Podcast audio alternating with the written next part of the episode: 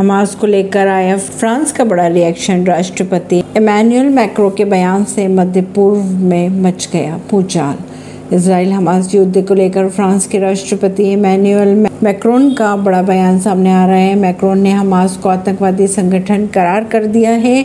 Macron के इस बयान से मध्य पूर्व देशों में खलबली सी मच गई है। फ्रांस के बयान से इसराइल के संघर्ष को जहाँ एक और मजबूती मिली, वहीं फिलीपींस का समर्थन करने वालों को भी झटका लगा। परवीन सिंह नई दिल्ली से